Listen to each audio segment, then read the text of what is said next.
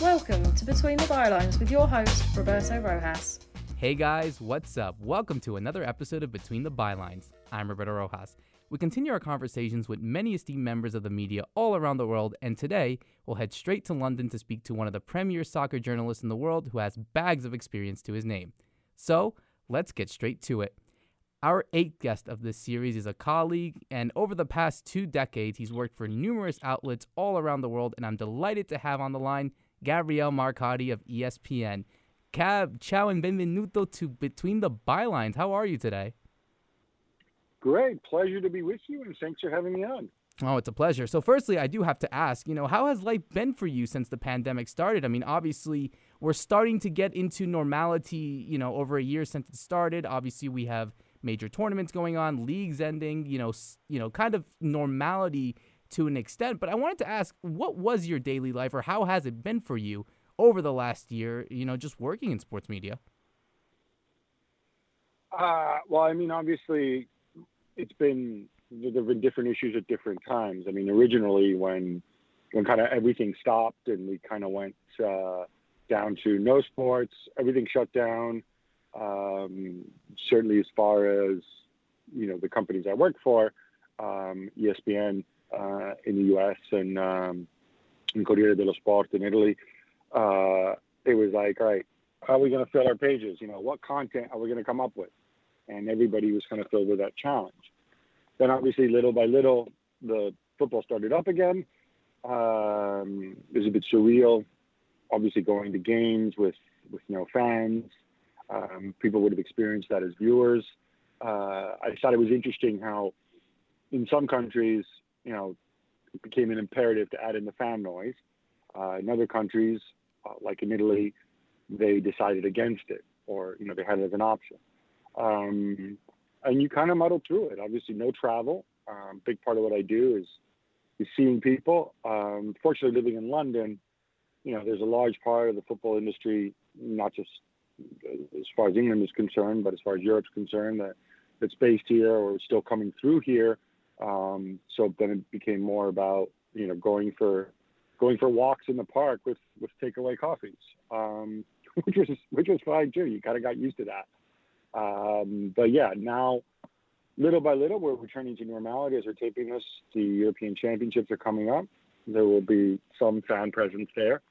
And, uh, you know, hopefully there's a light at the end of the tunnel. Yeah, no, absolutely. I think here in the United States, you know, I'm sure you're seeing everything that's going on with like sporting events now starting to open up. Obviously, with half the country kind of vaccinated in a way, it, it feels as if, though, yeah, we're, we're getting into the swing of things heading into the summer. And not just here, but I think in most of the the world, at least in, in the developed world. So it's it's good to see, and hopefully that it will continue on heading into the summer and obviously for the rest of the year. So let's go to the beginning of your life. You were obviously born in Italy, but you were raised and you know you moved around numerous countries like the U.S., Poland, Germany, Japan.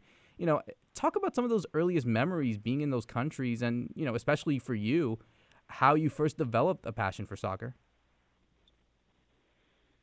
So so yeah, so growing up, um, as you mentioned, I because of my dad's job, uh, we moved around a lot. I left Italy when I was three years old, and um, I lived in a bunch of different countries and different cities in three different continents, I guess, and um, and so that brought me in contact with with a whole bunch of different people, um, and it definitely had pros and cons. The cons are obvious in the sense that you know, it's harder to to form um, kind of those lasting friendships and relationships when you're on the move every two three years. Uh, although I was still able to do that. Um, the pros are you get used to being abroad. You get used to being in, you know, living in countries where you don't speak the language um, until you learn the language or learn to get by, um, and it makes you more comfortable in different situations. In terms in terms of soccer, it's it's, it's weird because there's almost like a a contrarian thing for me in that um, my my dad was was a big boxing fan um, and like tennis wasn't really into soccer at all so it was almost like I I, I somehow got to it uh, on my own. Maybe it was uh, maybe it was an act of rebellion. Uh, I don't know. Um, but it um, it's certainly something that grew you know not without its obstacles.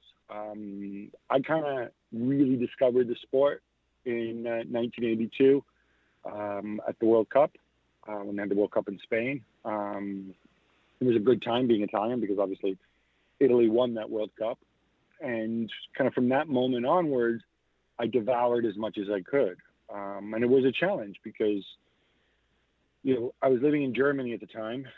Subsequent to that, um, we moved to the suburbs of New York. Um, you know, hardly really a hotbed of soccer coverage in the mid 80s, as you can imagine. And then after that, we moved to Japan. Um, also, not really a soccer uh, place, um, especially, and on top of that, you know, halfway around the world, at least in terms of time zones and whatever. So, so it was a challenge, but that only made me more determined. You know, there were places to get uh, European uh, magazines and newspapers. You followed it that way. You know, there was some football on television at odd hours. You know, the old um, Club World Championship was always traditionally played in Tokyo. Um, and I remember going to watch in would have been think the fall or the winter of 1985. I went to see Juventus playing Argentinos Juniors, um, you know, for the world title in in Tokyo. Uh, that was the game where Michel Platini had a had a fabulous goal disallowed for dangerous play. I don't know how VAR would have felt about it today. But you can still see it on YouTube, and and I was there that day. So in that sense, it became a bit special. Do you feel this is actually a good question that kind of got into my mind? Do you feel as if though you know traveling and being you know all around the world kind of helped you, in a way, shape up your career and be more invested and learn more about the world in a way? Um, I think so. I mean, I, I, I think in the end, you know, it's not so much about um, yeah, there's a lot of people who travel a lot, and there's some people who travel a little, but are really invested in knowing about different cultures and, and whatever. And, and look, you don't really need to travel. You know, the world's a much smaller place than it once was. You know, a lot of us live in cities that are multicultural, and um, you know, you can learn about those cultures without leaving home in some ways. But I think a big thing is the comfort level. Um, I feel very comfortable when I'm abroad. You know, I've covered World Cups in, in Russia where, where, you know, I can't read the street signs. I've, you know, covered World Cups in, in, in, South Africa and in Brazil, places like that. And I always very, very quickly felt at home in, in whatever neighborhood I was staying in. One thing in every major tournament, I always try to uh, rent uh, a house or an apartment with colleagues. Um, and it kind of becomes your home, you know, for the time that you're there and again, maybe also because you're renting an apartment as opposed to staying in a hotel, that also kind of forces you to to feel a little more integrated. And I think if you're comfortable, then you become much more aware and, and you're much more able to absorb the stuff around you. And, and you know, I was blessed in the sense that growing up, I I was made comfortable just because we lived in all these different places. Yeah, no, I, I, I agree. So you ended up getting a bachelor's degree from the University of Penn, uh, Pennsylvania, and a master's degree in journalism from you know Columbia University in New York. How did those two experiences help shape up your career and you know just those early life lessons um, at the start of your career as well? So, I was kind of, I mean, I wanted to be a journalist ever since I was a kid.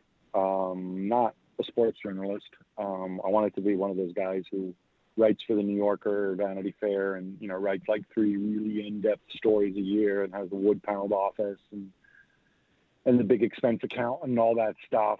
Um, unfortunately, you know, and those jobs no longer exist today, and they probably really stopped existing kind of even before I went to college. Um, so one of the reasons I I chose Penn um, for me uh, was they had a really good daily newspaper there, and they still do, the Daily Pennsylvanian. Um, and I wanted to work at the Daily Pennsylvanian, in addition to obviously getting the education um, and whatnot. And I wanted to be in a city. Um, those things were very important to me, and I feel like I got a good education there. I went on and I took internships every summer, um, as you do, and then I went on to Columbia, and I went there straight. You know, I didn't work before going to school, um, simply because I kind of wanted to buy time. I kind of wanted um, a different experience that was actually much more focused on journalism rather than you know communications, which, as the name implies, is more like the academic study of communications rather than actual journalism. And and at Columbia, it is very hands-on. You know, you are, you know, you're not studying theory or how masses of people communicate with each other. Um, you're studying uh, day-to-day reporting and writing, and you have a tremendous faculty of very successful journalists who actually go and spend a lot of time on your copy. And as a print journalist, that was something I really valued uh, at the time, and and I'm grateful. I'm grateful I went. Um, in terms of in terms of it helping with my career, I think it certainly did. In terms of my writing, um, I haven't really, you know, tapped into the vast alumni network. Um, a bit more so with Penn, but less so with Columbia. Um, but but I certainly feel like you know it was a worthwhile experience for me. So, working as a freelancer for media outlets in the United Kingdom, the United States, and Italy, how are you able to bounce around different countries as a print journalist? You know, what do you feel is the secret, in your opinion? Well, I'm not a freelancer anymore. Obviously, I'm, i work full time for for ESPN, um, and but I did freelance for many, many, many years. Um, I think the main secret to for me to, to, to being a to being a freelancer is um, you don't want to be difficult. You know, you want to make things easy for the people who commission. Um, so, in other words, it means coming up with ideas that you know they're going to like, um, but like not ideas that they necessarily would have come up come up with themselves. And it means basic things like, you know, very nuts and bolts, delivering clean copy.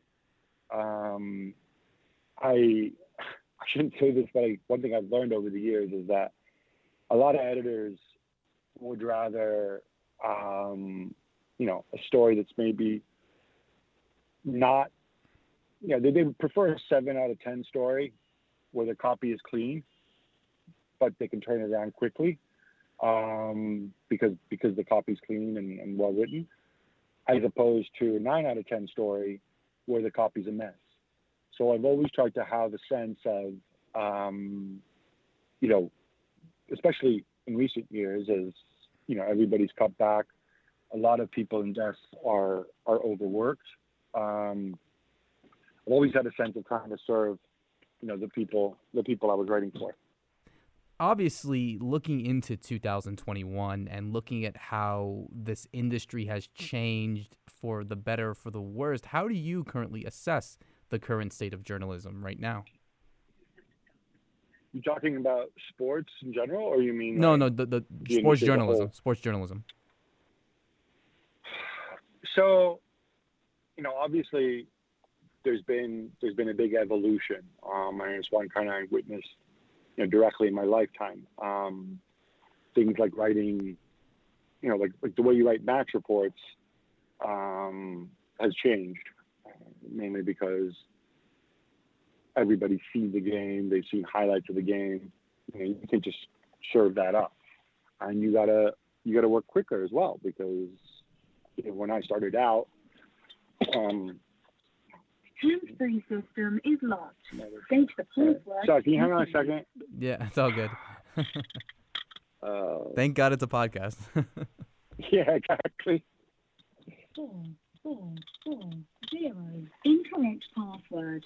Please try I hate it when this happens. one, two, one, two. Link system. Bluetooth device. Okay. All right, we'll start again. Try we'll, this again. Yep, we'll start All again. Right. Three, two, one, go. So, the main thing that's that's changed certainly that I saw in my career is you know when I came in at the end, um, there or working at the very beginning, there was no there was no internet or I mean there was, but it was really just starting out. Most people there was silly there was no mobile internet. Um, you know that's not that's not how people got their news. You know, people actually bought a real life newspaper the next morning. And you know, what that meant was just in terms of, of production timelines, um, you know, you would produce copy for the next morning. Um, you you know, if you, if you were covering a game in, in the afternoon, you you had your deadline and you met your deadline and and then there was like nothing to do until until it hit like you know the newsstand the next morning. Um, obviously, oh, and obviously there was there was no highlights. I mean, there might have been highlights on TV, but but but very little. Certainly no on-demand highlights. So a big part of your job was telling people what happened, um, because in many cases you were, you know, you were really the first port of call for them um, in you know, the following morning. Now it's completely different. You know, they know what happened within seconds, with whether they were watching the game or they call up highlights. Um, they they will they will have often um, you know received instant analysis as well from, from, from television or from the web. You need to go and, and produce your analysis quicker to get to them. I think it's much more about offering context, um, bit of st- storytelling. Become, I think, much more about the why and the how rather than the what um, in terms of most reporting. Um, I'm talking about obviously news reporting uh, and, and, and, stuff like that. Um, so I think in terms of the way we cover sports, that's been one of the that's been one of the main um, most obvious changes. Uh, another thing that's that's changed, I think, this for me is one of the single biggest concerns, is that, um, and I I have somebody to blame for this. I I blame Alan Rusbridger, who was the editor of The Guardian, who came up with this idea more than 20 years ago that all content should be free. And he saw it as a massive democratic process. And so, um, where everybody, every media organization more or less had a paywall when they first uh, started out, then because he put all his content for free, and a lot of it was very good content, suddenly everybody had to drop paywalls. And what that did was a it it I it, did two things, and I, I mean this is one of my pet peeves, and if I ever meet the guy, I will have no problem slapping him around, um, because first and foremost, obviously, it drove. It's one of the reasons why a lot of media organizations, um, you know, were really hit hard uh, financially and no longer became economically economically viable. It's not the only one, obviously, local classifieds. There's a million different reasons, right? Um, but that really accelerated it. It contributed to, I think, a vast sort of dumbing down and a preoccupation with traffic and serving up a lot of the, you know, let's give people more of what, let's give people more of what they want when maybe sometimes people don't know what they want and so, you know, let's go back and you know, in sports, you see that, right? Why do we write endlessly about, you know, Ronaldo and Messi and, and Kylian Mbappe? Well, those are the people they know. That's what they want, right? Well, maybe it is, maybe it isn't. Maybe it's, it just becomes a bit of a self fulfilling prophecy. I mean, and the other big problem with dropping paywalls and going to, you know, the ad supported model, I just think fundamentally, I have a major democratic problem with it. Um, this guy Rusbridger never stopped to ask himself is if I want a free and independent press, am I more likely to get it when the press is financed by, you know, six, 10, 12 major advertisers, especially as more and more advertisers become, you know, vast sort of conglomerates, whether it's Google or, or, or Facebook or like you know, all these companies that continually merge and go bigger and bigger? Or is it best served by having, you know, say a group of 100,000 like-minded people paying 10 bucks a month for their news? Um, I think it's the latter. And, you know, and I'm grateful to those news organizations like, like the New York Times, the, the Wall Street Journal, um, my old newspaper, the Times of London, who decided, no, screw this. We're going, you know, we believe our product is a quality product. We believe it's worth paying for. We believe we can do more We believe what we do is important, and we're not just going to go and you know and give it away for free. And so hopefully, you know, there is more of a trend um, towards towards paywalls because I think what we do is important. I mean, as I say what I do in sports because it's the toy department as as we like to call it, but you know, serious news. Do you feel as well that maybe those that are on social media that want to be journalists on social media, those that have fan channels, you know, that go on YouTube, that kind of thing, also have played an influence on the way that the industry has really been structured? Um, I mean, I think, you know, that's, I think one of the worst things that the industry can do. I mean, you think you can learn from social media and, and whatnot. I mean, I watch a lot of YouTube myself, but I think ultimately people want authenticity. And when a legacy media organization starts, you know, ripping people off on YouTube, not ripping people off, but but you know, following YouTube models, you have to be very careful um, because you don't want to lose the authenticity that YouTube brings. So it's one thing to go and you know do things the way a major media organization does it, like like we do at ESPN.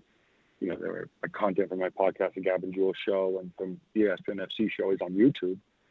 Um, but it is within the context of of of the ESPN brand, and it's done the way we would do it on linear TV or in, um, or in ESPN Plus you know, as opposed to a major media organization, you know, telling a guy to get one of those weird circular lights that Instagrammers use and set up in his basement and, and talk. Like, I, yeah, sure, you can do that, but you know, I think the ones that are successful doing it is because they're authentic and because they started that way.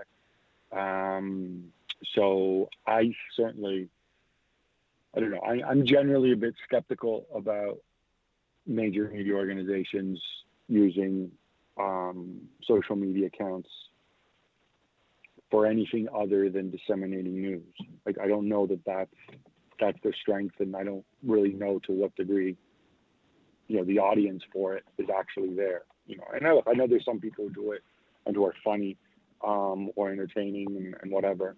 Um, but I always kind of think, you know, if you lack the authenticity of the original, um, you're always going to be playing catch up. Right. So you know you've all, you have done work in radio and broadcasting, and you know how has that been like, and what do you feel is the difference, or what do you find to be the differences when switching from print journalism to broadcaster? Um,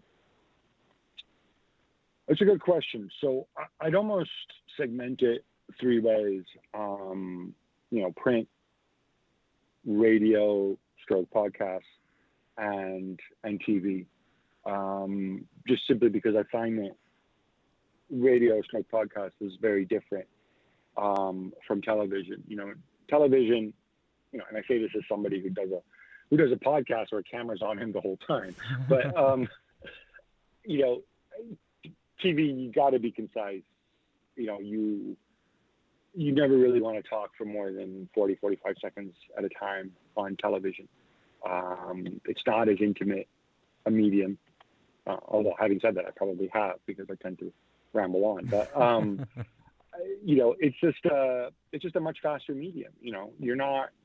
I have no trouble putting on a really good podcast, or you know, I'm I'm a big fan of Philadelphia sports, so I listen to you know my local sports radio WIP streaming for, for, for hours at a time. I got no problem doing that. I would not sit in front of the television and watch two dudes talk for two hours.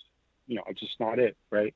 Um, so, TV talk, TV journalism, and we're talking about, you know, talking heads analysis rather than you know, documentaries or or whatnot. Um, it's just there's just a different attention span um, involved there.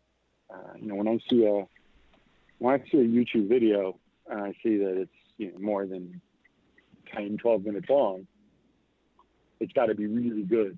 It's got to look really good for me to devote my time to it.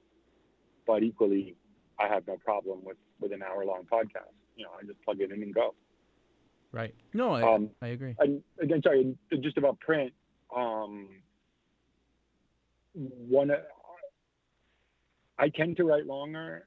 Um, I think the most, uh, and I think part of it, and I'm grateful again to my my bosses at ESPN who who value like they have this metric where they see how many people actually read to the end of a story. Um, and fortunately, most of the time, people tend to read to the end than to mine. But when people ask me about that, obviously you want to, you know, make interesting points and, and write well and, and whatever. Not everybody can do that. But what's helped me tremendously is something that sounds incredibly basic, um, but that I was taught a long time ago and I think holds true, is I try to, when I reread what I've written, I try to read it in my head out loud. No, not out loud, but like I try to reread it in my head as if somebody was speaking to me. And I ask myself, you know, does it flow that way? Because I think that's how a lot of people read. And, you know, if it sounds reasonable, if it sounds, could even be conversational, that's not a problem. Um, if you can do that, then I think, you know, you can grab the reader's attention and, and more importantly, get the reader to, to, to stick with you. So, you've also been a very successful author, writing numerous biographies over the years. What usually inspires you to write these kind of books? And, you know, what do you feel is the message that you want to get to your readers who do purchase your books? Yeah, so I mean, the books that I've written, in every case, somebody's come to me with the idea um, and and asked me to do it.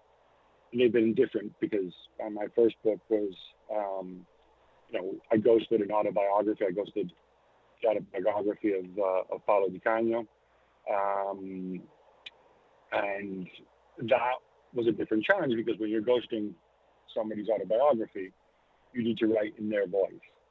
And obviously, he's a very colorful and at times controversial character.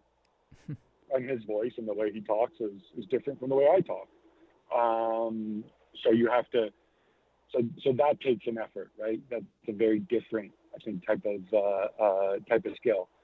Um, my second book with with Gianluca Vialli was different again because there we had the opportunity to go around to, thanks to Gianluca Vialli, I had access to just about anybody I wanted to in the world of football, from Sir Alex Ferguson to Marcello Lippi to Jose Mourinho to Wenger to Fabio Capello. So, I mean, that was a real privilege for me um, because they gave us a lot of their time.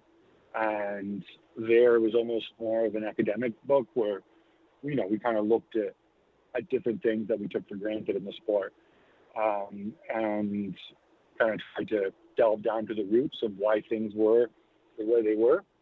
Um, that was a really special experience uh, for me.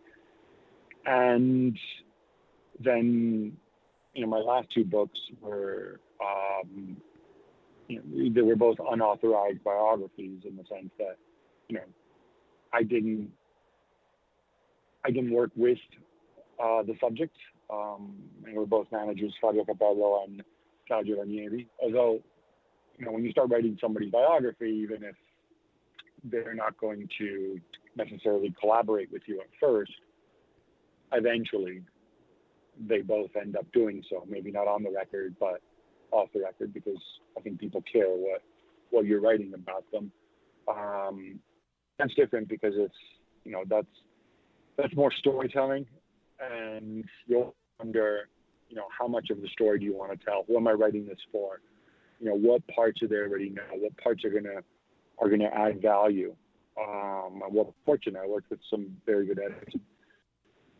Books were, were were also very well received. Yeah. No, that that's good, and I think it's super important. I think to to follow that kind of message. I think it's truly important, honestly. So, how important is it for you as a journalist, and and for many other journalists, I think, even including myself, to know different languages, to learn different languages? And I say this obviously given the fluency in the languages that you speak, Gab. I think it's absolutely critical if you're covering, especially if you're covering football um, or soccer in the U.S., especially in the U.S. I, I'm always shocked by, especially younger people who cover the sport, don't speak Spanish, for example. Um, it kind of, especially in the U.S., it blows me away, frankly, given the demographic changes that the country's undergoing. Um, but even beyond that, um, if you if you're covering, you know, the Premier League is obviously much more of a much more of a global league. I'm I'm fortunate that you know I can I speak Italian, German, and English, and I can get by in, in, Spanish and French. Um, you know, that means I can talk to I can talk to most players in a language that they're comfortable with. And more than that, I can listen to most players in a language that they're comfortable with. And that makes a huge difference because, you know, if you if you speak to somebody in their second language, they will inevitably, you know, they're they will inevitably be less subtle. They're, you know, what they're going to say is going to be simpler. Um, their their range of their expressions is going to be more limited, and I think you lose you lose a lot of that. So for me, it's absolutely critical. Um, it's absolutely critical from a reporting side, being able to speak to colleagues and sources from from different countries, and and also just educating yourself. It's a global sport. You know, looking at media from different countries, um, understanding what they're saying, understanding why a story is big in another part of the world. Um, I think these things are really, really important, and I, often wonder why that isn't a bigger part of. I mean, maybe it is. It's been many years, obviously, since um, I went to journalism school. But I often wonder why this isn't necessarily a bigger part of, of how we teach, you know, this profession. Um, and I suspect it might have to do with the fact that a lot of the professors themselves are, you know, men and women in their 40s and 50s who aren't themselves bilingual and, you know, didn't have to deal with that. Yeah, yeah. I think it's a I think it's a generational thing, don't you think? I possibly, um, you know, people tend to teach what they know, and you know, I'm, I'm always just just floored by it. By again, I, I'm, I'm not, I'm not saying I, I've obviously had the opportunity, and it's been a real privilege, and it's come easy to me. And I'm not saying everybody's got to be able to do it, um, but you know, it's just funny seeing sometimes media organizations send people all over the world, and you know, you know, they say like you know, the reporting consists of working through an interpreter with a fixer, and um, yeah, they can describe what they see, but I, I don't know. To me, it's just such a valuable weapon. Um, you know, if I if I ever had any hiring power on somebody, um, I would certainly, you know, and, and it was in my line of work, I would certainly look for the guy, depending on the job, obviously, but I would say look more favorably on you know on on the guy or girl who could who could speak you know English and Spanish. I think have to be absolute gimmies, and then if you can speak French or German on top of that, then or, or another language, then you know that that's that's a big plus. Yeah. It can go a long way. It can go a long way. And I think here in the United States, at least, you know, we're starting to be more accepting of those of bilingual um, fluency and, and whatnot. So I think it's a it's a perfect thing, and I think hopefully that's something that maybe the rest of the world can start to finally realize when looking at potential you know uh, candidates and whatnot. So I, I completely agree. So before we get to my final segment, I do have to ask, and I've asked this to all the previous guests that we've had on this show. For people like myself, for young professionals who want to break into the industry, for those that are starting off and want to be experienced professionals, what kind of advice would you give to those people that are listening? So as you know, I get this question a lot, and um, I always have like so you know I have a canned answer, um, but uh, it, it, it's really it's really a three part answer. Um, one we've already covered, which is languages. Um, if you're in this profession, you need to speak another language. I think it's as simple as that. Um, number two is understand the media industry, understand what they want understand what they're looking for. Um, I think that's vitally important. You know, you are selling a product, you're selling yourself. Do not expect from the time you go in there to kind of be taught everything from scratch. From scratch, it doesn't happen anymore. And understanding what they want doesn't mean just giving them what they want. Yeah, you have to do that to a certain degree. It also means giving them what they don't know they want until you pitch it to them. It means coming up with ideas Um, and to do that, a great way to do that, I think, is to consume a lot of media. Uh, not because you're going to necessarily rip off other people's ideas, but because that's how you get inspiration. You know, the way to the way to write really well is to re- read great writing. Um, again, I've been fortunate. Um, second time I name checked the New Yorker here, but I've been a fan of the New Yorker all my all my life. I've had a subscription um, since high school, and most of the time that is really really great writing, and on subjects that aren't related to what I write about, and it's long form, and so it's different, but it does inform and it makes for better writing. And equally, if you're in video or or podcasts, you know, listen to great podcasts, understand what makes them good, and apply that. Um, and the third thing is, you know, be prepared to deal with rejection um, and deal with it well, and understand that if you don't make it in this profession, um, it's it's not necessarily because you weren't good enough. Uh, it's often because you're not lucky. There's very very few doors that open, and you know you have to be ready to walk through them. But you have to understand that you know, for a lot of people, those doors may never open.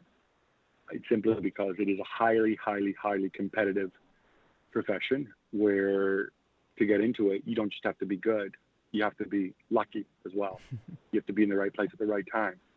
And, you know, I think I'm, I've been very, very, very fortunate um, to be able to, to be given the opportunities that I've been given. And, you know, to a man or woman, just about everybody I've ever met, in this profession at some point has been fortunate with a break of some kind. And you have to be ready when it comes along and not beat yourself up if it never comes along. Yeah, I think it's it's perfect advice. I think it's obviously good to have that consistency more than anything and, and just continue to go on to improve yourself in anything. I think that's that's very important, Gavin. I, I really appreciate that. So, obviously, in our last segment, we do have a series of lightning round questions. I'm going to have a set of questions to ask you, and you're going to have to answer it as best as you can, as fast as you can as well. So, Gab, if you're ready, we'll get on to it. All right, lightning round. Let, Here we go. Let's do it. So, obviously, you've been to the United States. The best state that you visited? Uh, Pennsylvania. The best city you visited? Philadelphia. All right, we're gonna get out of the the stars and stripes for this one. Best nation you visited? Excluding my own? Yes, excluding your own. Ooh. And of your and of your origin as well. We did. Um, this is United. Just to be clear, United Kingdom is not my nation. It's just where I live. Okay, just just just to be clear right now. Okay. Um, probably Probably Argentina. Okay, yeah, that's that's a that's one out there. A lot of people really like going there. Um, I've never been there in pff, 20 years, but I would love to go back because I have like a, some family there in Buenos Aires. Um, your favorite player growing up, or, or sports athlete in general as well? Uh, my favorite player growing up was uh, Riccardo Ferri, Inter Milan central defender. Your favorite memory of football? Soccer? My favorite memory of football is 2006 World Cup semifinal, Italy against Germany at the Westfalen Stadium in Dortmund. Uh, you may remember Pirlo's reverse pass to Fabio Grosso. Mm-hmm. In injury time, um, watching, if you're Italian, uh, you, you think Germany is your biggest rival. I know a lot of people think that in football. Uh, the Spanish do, or the, the English do it, the Dutch do it. Um, but you know, we actually have the World Cups, and they have the World Cup to, to actually show it. So um, uh, yeah, that memory being there in that stadium, surrounded by you know 85,000 Germans, uh, and watching that, and it was absolutely fantastic. If you had to have a cup of coffee with one person in history, living or dead, who would it be? Should it be a fictional person? It could be anyone. Anyone this is one. of my college. Where I wrote my college application essay on. Uh, exact same question. Um, it would be Satan, because I wait, wait. That that has struggle. to yeah, that has to have a good of a, an explanation there, right there, Gab. Go for it. uh, oh no, simply because I I just struggle to deal with a concept of of evil for for the sake of evil. There's obviously a lot of bad people out there, but they always have self interest behind it, right? The concept of just doing evil for the sake of doing evil, that's like your whole raison d'etre, and there's no self interest behind it. Um, I just find so so not human, so out of whack with who we are as human beings, which obviously makes sense because Satan's not, by definition, not a human being. So yeah, that's what it would be. Wow, uh, that's right up there, yeah. Wow, I've never. I mean, I I would have expected I don't know Muhammad Ali or Babe Ruth or something, but Satan. Wow, that's that's up there. That's I think that's the that I, I would love to be a part of that conversation. That's for sure. Um, your favorite sports team outside of soccer? Philadelphia Eagles. The best stadium that you visited? Ooh. I should say San Siro for obvious reasons, given I was born across the street from there. Um, but I'm going to say again the Westfalenstadion. It's uh, it, or the Signal Iduna Park, as it's now called. I mean, you can't go against that yellow wall. I mean, it's it's it's remarkable what they do there. So yeah, it's yeah. definitely up there. I know you're a big ECW fan, um, so I wanted to ask your favorite ECW personality, not just wrestler, but personality as well. I, guess it would have to be. Okay, I, there's so many wrestlers that are tied for the top, so I'm just going to go with Paul Heyman instead. And I was one of my highlights was was watching him speak here in London. How sad is that? Yeah. When you can actually see me in the audience, which is pretty surreal. and people have actually spotted it. It's like, hey, is that you in the audience? I'm like, yeah, it is.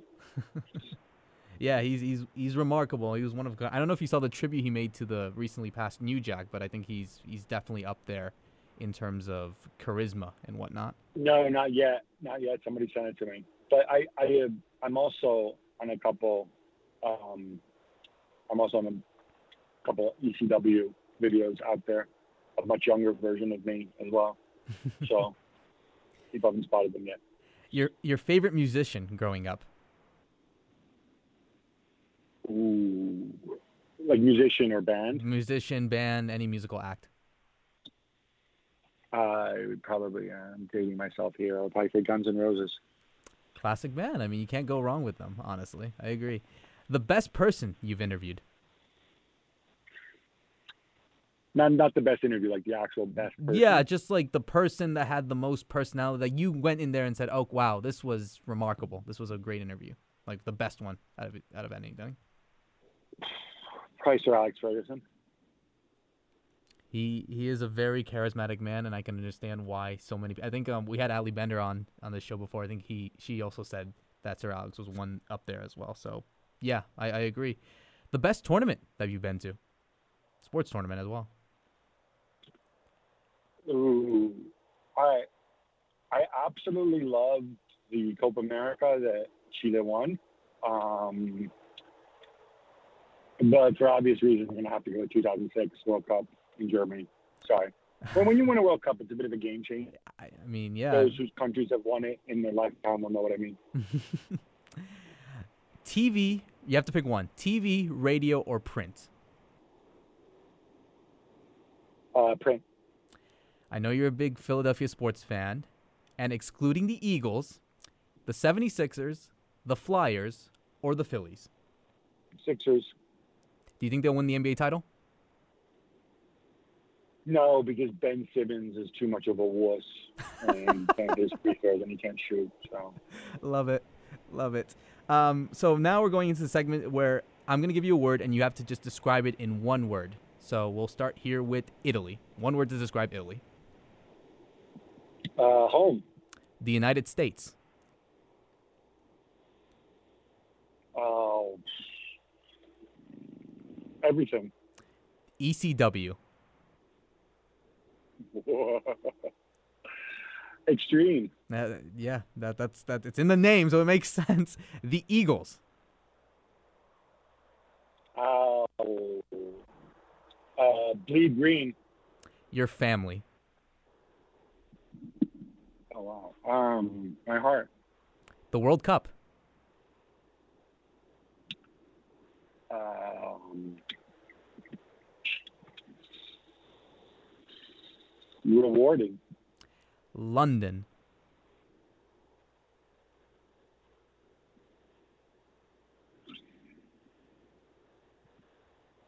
Uh, special. TV.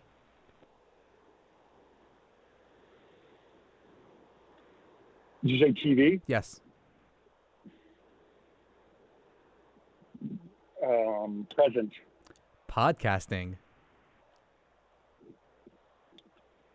Escape. And finally, what do you want to see next year? Italy winning their fifth World Cup or the Eagles winning another Super Bowl? Oh, you're gonna make me choose, are you? Yes, just one.